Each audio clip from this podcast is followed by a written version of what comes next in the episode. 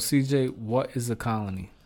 Well, the technical, boring um, uh, definition would be a, an area or country under some type of control of another, usually distant country, uh, or in other words, you know, not, not self-governing.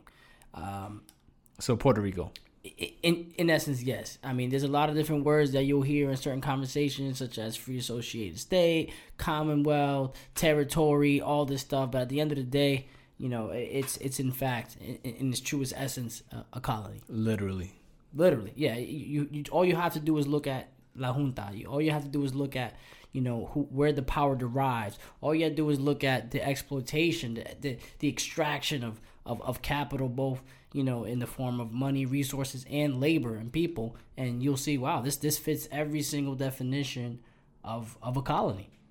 That's that's what it is, and and I think that when we talk about a colony, it's important to understand that it is a matter of power and and who has the power. When we talk about Puerto Rico, the power, the sovereignty, the supreme uh, authority has always been outside of Puerto Rico. So let's talk about the powers, right? I, I would break it down to two uh, into three main categories: the the geographical power, the political power, and the economic power. And all you have to do is break it down in those terms and see who's benefiting and you will see that Puerto Rico does meet this definition of you know I would call a modern day uh, colony because you know a lot of times you know based on you know like education that we got you know in the U.S. you know you, we think of the the original thirteen colonies you're thinking of pilgrims stuff like that but no yeah colonization is is, is still alive and well and, and it actually adapted to to survive um, in in today's uh, world um, so we look at Puerto Rico's geographical power um, who's benefiting, right? I think a, a, perfect example is the, the military occupation in Puerto Rico. I mean, look at Vieques, you know, still battling, trying to get uh, with, with, with what happened with the Marines there for many years there. Um, we look at the political power of, of, of Puerto Rico. Is does it derive from you know Puerto Rico's government? No, I mean the, the true power in Puerto Rico actually comes from Congress. You know, we're talking about D.C. You know, a distant foreign place relative to to Puerto Rico. And then we look at the laws, like. Uh, Ley 20, 22, you know, uh, uh, the, the economic power, we, we, we see what's happening uh, in Puerto Rico and in, in, in capital being exported off the island, right? You got, you got, you have this, what, what some would call an, an industrial colony where you have foreign investors coming, setting up businesses to either manufacture, produce some kind of service or product, uh, export it out of Puerto Rico, and then those profits don't stay in Puerto Rico; they go somewhere else, either to the U.S. or some other foreign place. So, I mean, you look, you look, you look in those power dynamics, and, and very little actually is is is being determined by Puerto Rico itself. I think that's an interesting way to break it down in terms of those three categories, and I just want to add on. So, I or, or I just want to add on to what you said. Because militarily, Puerto Rico is essentially um, a naval base by the really the end of the 19th century going into the 20th century right? And when we see this the shift in a colony going from being under the Spanish empire to now the United States empire Puerto Rico is geographically perfect looking toward the Atlantic looking south to Latin America looking um, west to Central America and north to the United States so it's mm. essentially a naval base right? And it becomes the most militarized place on the planet mm. per square mile. And it's no coincidence that once we get into um, World War One and, and later on into World War Two, um, the militarization of Puerto Rico is is just a frequent and really omnipresent thing on the islands. And we see the expropriation of land um, throughout the islands, especially um, most highlighted, like you mentioned, with Vieques. And, and, and what we see in Vieques is literally the expropriation of people. We see um, a, a concerted effort by the colonial government as well as the military, the Navy, trying to take people off of the island of Vieques so it can be used as a strategic outpost, so that it can be used as a military training ground um, where it's essentially a laboratory for the newest um, technology and weaponry. so I, I think that that's a, a key in in in talking about a colony, right? It's the power dynamic. There's the colonizer, there's the colonized.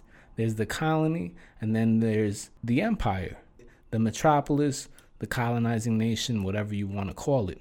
And militarily, it's utilized as a place to experiment for the exportation of war. Yeah, and, I'm glad that you mentioned Vieques because it's, it's it is a good example of resistance, which is always present in, in a colonized place uh, or, or, people. Um, which brings me to my next point, where it within a colony, you know, the, the it, becomes clear, or another earmark of it, I should say, is the idea of freedom and independence is perceived as a threat to that colonial power. We see this play out in Puerto Rico in the form of the Gag Law of 1948, which is essentially a piece of legislation that that pinpointed, targeted the idea of, of, of independence, the, the, the idea of, of a Puerto Rican nationalism. It, it was almost used exclusively to persecute and, and, and suppress the Puerto Rican Nationalist Party and the independence movement. Uh, so so why why would the idea of freedom be be a threat? You, you get what I'm saying? Because the colony serves a purpose. It's of national interest to maintain the colony. Puerto Rico is the most important colony to U.S. imperialism. It's utilized as such to this day. Correct. You know, and I think that that political control, that paranoia that you see within, you know, Las Carpetas, the the COINTELPRO, um, just this this fervent repression of the independence movement is uh, an example of how serious they took any resistance to the status quo, which is colonialism. I think that that it's important that we understand that politically speaking, democracy does not exist in Puerto Rico. That's a farce. You know, they they they always talk about the American citizens of Puerto Rico. You know, these politicians come up and always always mention that, you know, the American mm. citizens of Puerto Rico. But they, they forget the second class part. They forget the colonial subject part. They don't like to talk about that. That makes people feel uncomfortable at the reality of the fact that Puerto Rico has been exploited for centuries on end. It it is telling when people talk about a post-colonial world when we live with real life colonies in the present and it's not just Puerto Rico because we're not the only colony that exists. But I, I think that that what we see really since Promesa passed is just this entrenchment of colonialism that the Puerto Rican people do not make any decisions on the economic matters, on the political man- matters, on the military matters, on its economic policy. There is no economic development. The plan is promesa, the plan is austerity.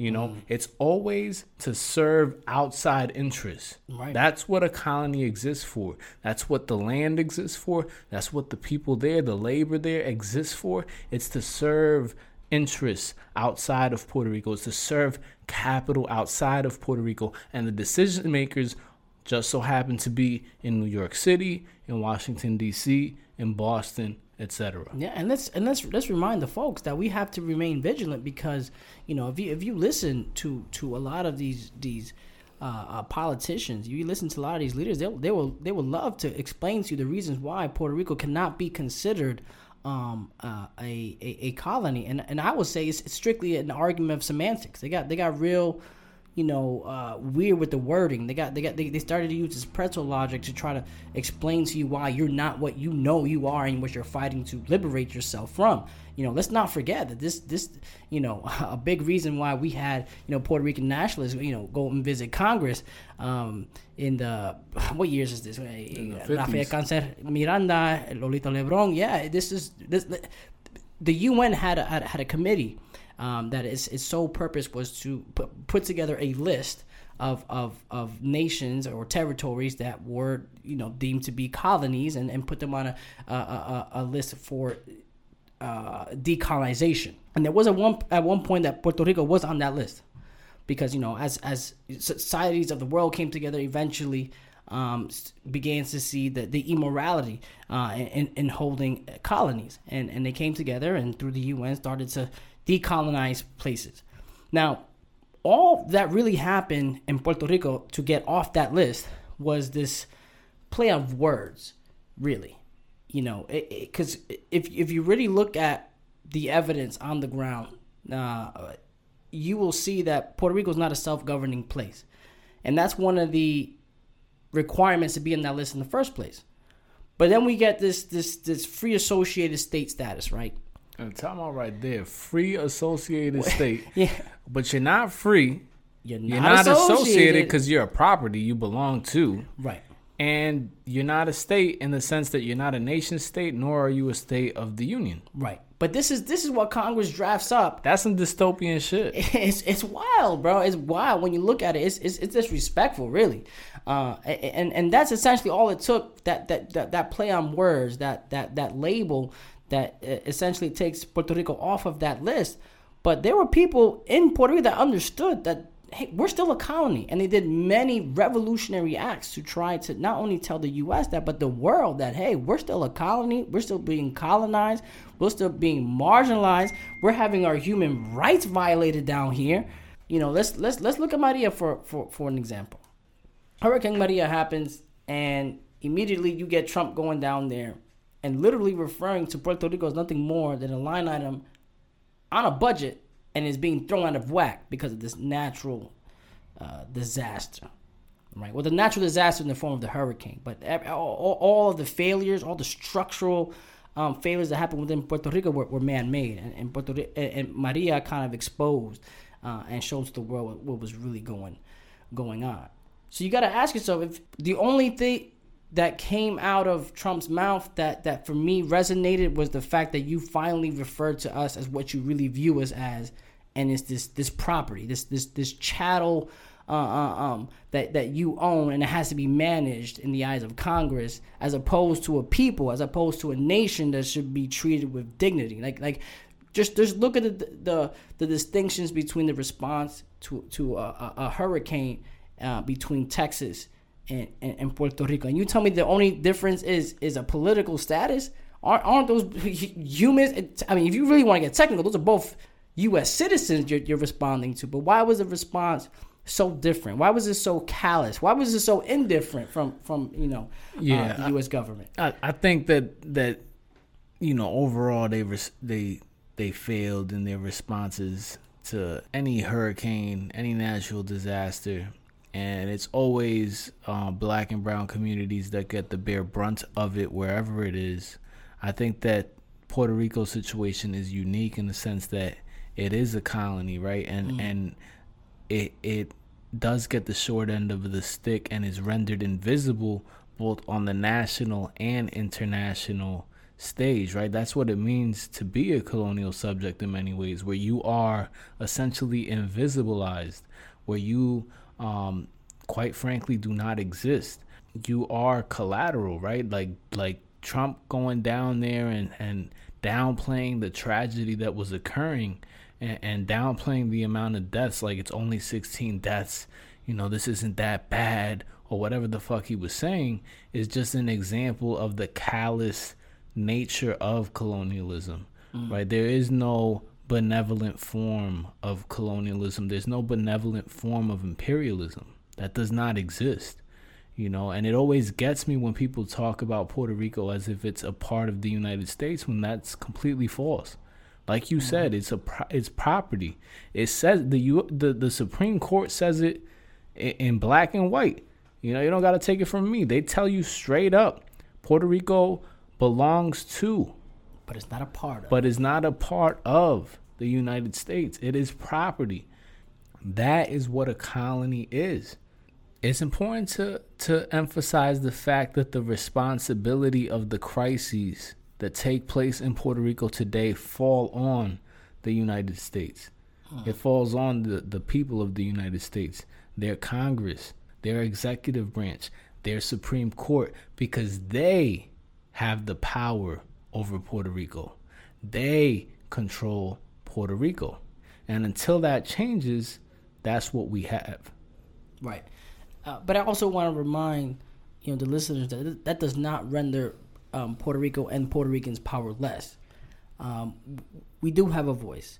Uh, we, we we can't force the hand um, of, of of Congress of the Puerto Rican government, and we've we've seen this happen um, in the past and, in the recent past as well. You know, uh, with with getting Rosselló to finally uh, resign, um, and I think that was important because it, it did remind a lot of Puerto Ricans and a lot of the world that Puerto Ricans are not powerless. Um, this this idea that that we are a colony and we're going to do something about it is taking off on the island, and there's a lot of groups and, and, and organizations that are doing something about it and kind of spreading that message because it's important. I I, I know we bring it up in, in a lot of other um, episodes, um, but you know, statehood is not a a, a, a decolon de, is not a decolonizing option it doesn't decolonize uh, um, Puerto Rico. If anything, it is the ultimate end result of colonization to begin with. Um, and and you say this a lot. Yeah, I mean, we were actually talking about it earlier, where you know it's not just about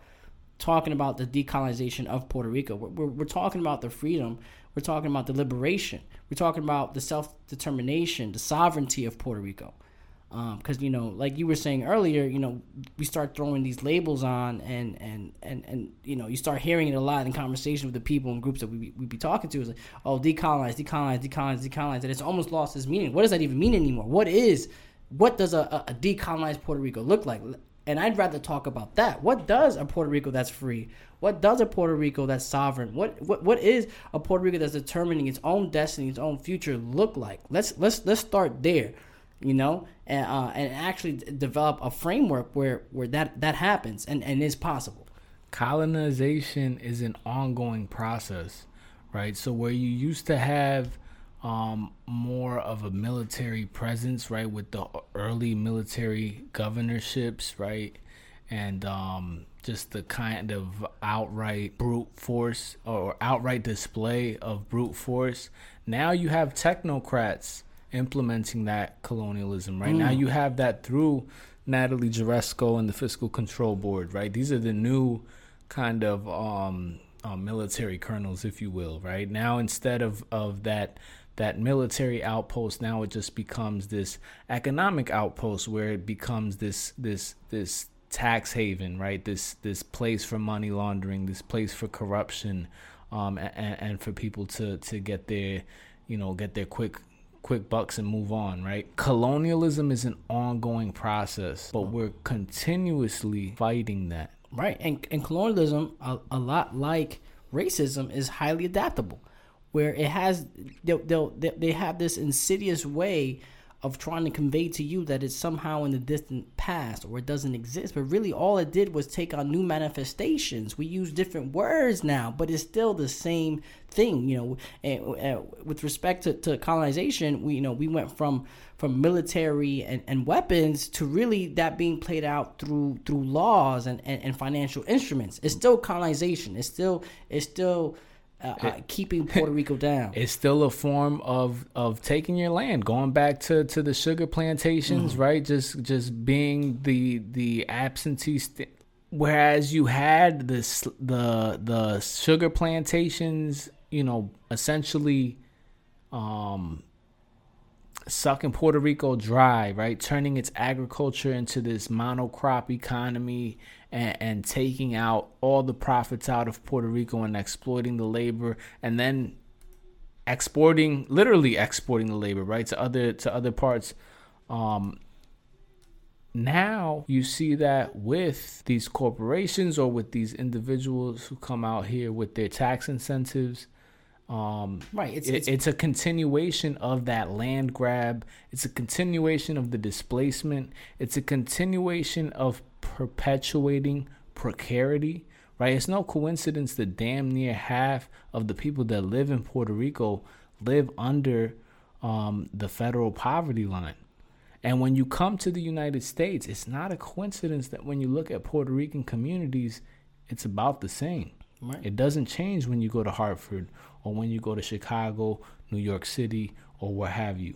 Where you see large Puerto Rican communities, oftentimes a lot of those issues of poverty are also um, being faced out here, right? It's not all um, glitz and glamour when you come to the United States. That's a part of being a colonial subject, right? Kind of being economically exiled, if you will. This process of colonialism is a form of violence, and we need to acknowledge it as such. And we also need to talk about the possibilities of the future, right? Being able to imagine a different existence, right? A different um, a different relationship, a different power dynamic. It's important to imagine that because I feel like the crisis of uh, capitalism and colonialism really just um, sucks the collective imagination out of us, and that constant struggle um, it, it, and resistance is keeping that culture, that imagination alive, and being able to push it forward to create new forms of um, social dynamics that are really decolonizing um, rather than just a, a, continuation of the status quo, which is exploitation of our land and our people. So, the reason why I felt we both felt that it was important to to define colony is because you know we talk obviously clearly talk about um, Puerto Rico a lot, and and you know I don't care who you are or what you believe in, there is no conversation about Puerto Rico without talking about colonization in one way or another, whether you realize it or not. It's a colony with colonized people. And I, I felt it was important to define that because it, we get into certain spaces and certain conversations where we can't even agree on the language, you know. Because the truth is, there, there are people who will look me straight in my face and try to convince me that, that Puerto Rico is not a colony, and, and that's and that's and that's an issue. It's um, absurd, right? Or they'll look at you in your face and say that democracy does exist in Puerto Rico. Mm-hmm. And and and you'll you'll you'll literally ask them to to uh, uh, to prove it or, or, or, you know explain to me that that perspective and and, and we're just we're just arguing semantics at, at certain points. we know? gotta we gotta call it out when we see it because again, colonialism is a violent process and we're always on the defensive. And that's one of the biggest obstacles to organizing amongst Puerto Ricans is we're constantly just trying to survive, let alone be able to organize uh, um, a decolonized uh, nation. Mm. So it, it's always this constant struggle. The facts are the facts, and Puerto Rico is a colony, so we, we, we, we need to start there and that's why we kind of wanted to come on and, and, and, just talk about what a colony is and get some basics off the ground because it, it appears to me that that a lot of people are confused. Um, a lot of people who are who sit in a place of privilege of, often take for granted the fact that they're beneficiary beneficiaries of a colonial system right? Because that that that's also something that that gets lost is that that somehow there are not folks that are that are are, are, are not benefiting off the colonial relationship. There exists a, a, a, very comfortable class of Puerto Ricans that do benefit from the status quo and yes. do benefit from maintaining the status quo, and they'll front like they're, um, you know, for statehood or some other, um, some other political status. When in reality, all their interest is in maintaining the status quo because they benefit from it. Yeah, well, not only that, it's, it's not only just the status quo, it is the, the, the U.S.'s economic and political plan to maintain this current colonial status. There are, there's lots of, there's lots of money being made. That's what it really, also, this status comes down to. There's too many corporations, there's too many uh, individuals profiting, benefiting off of the current status, which is why it's met with su- such opposition when we when we talk about sovereignty, when we talk about self self determination. With that said, folks, it's been an honor and a pleasure to get back on the microphone with you all. This is Piragua Pod. We go on a first name basis here. I'm Alexis. That's Carlos. We'll see y'all next time. Peace. Peace and love, people.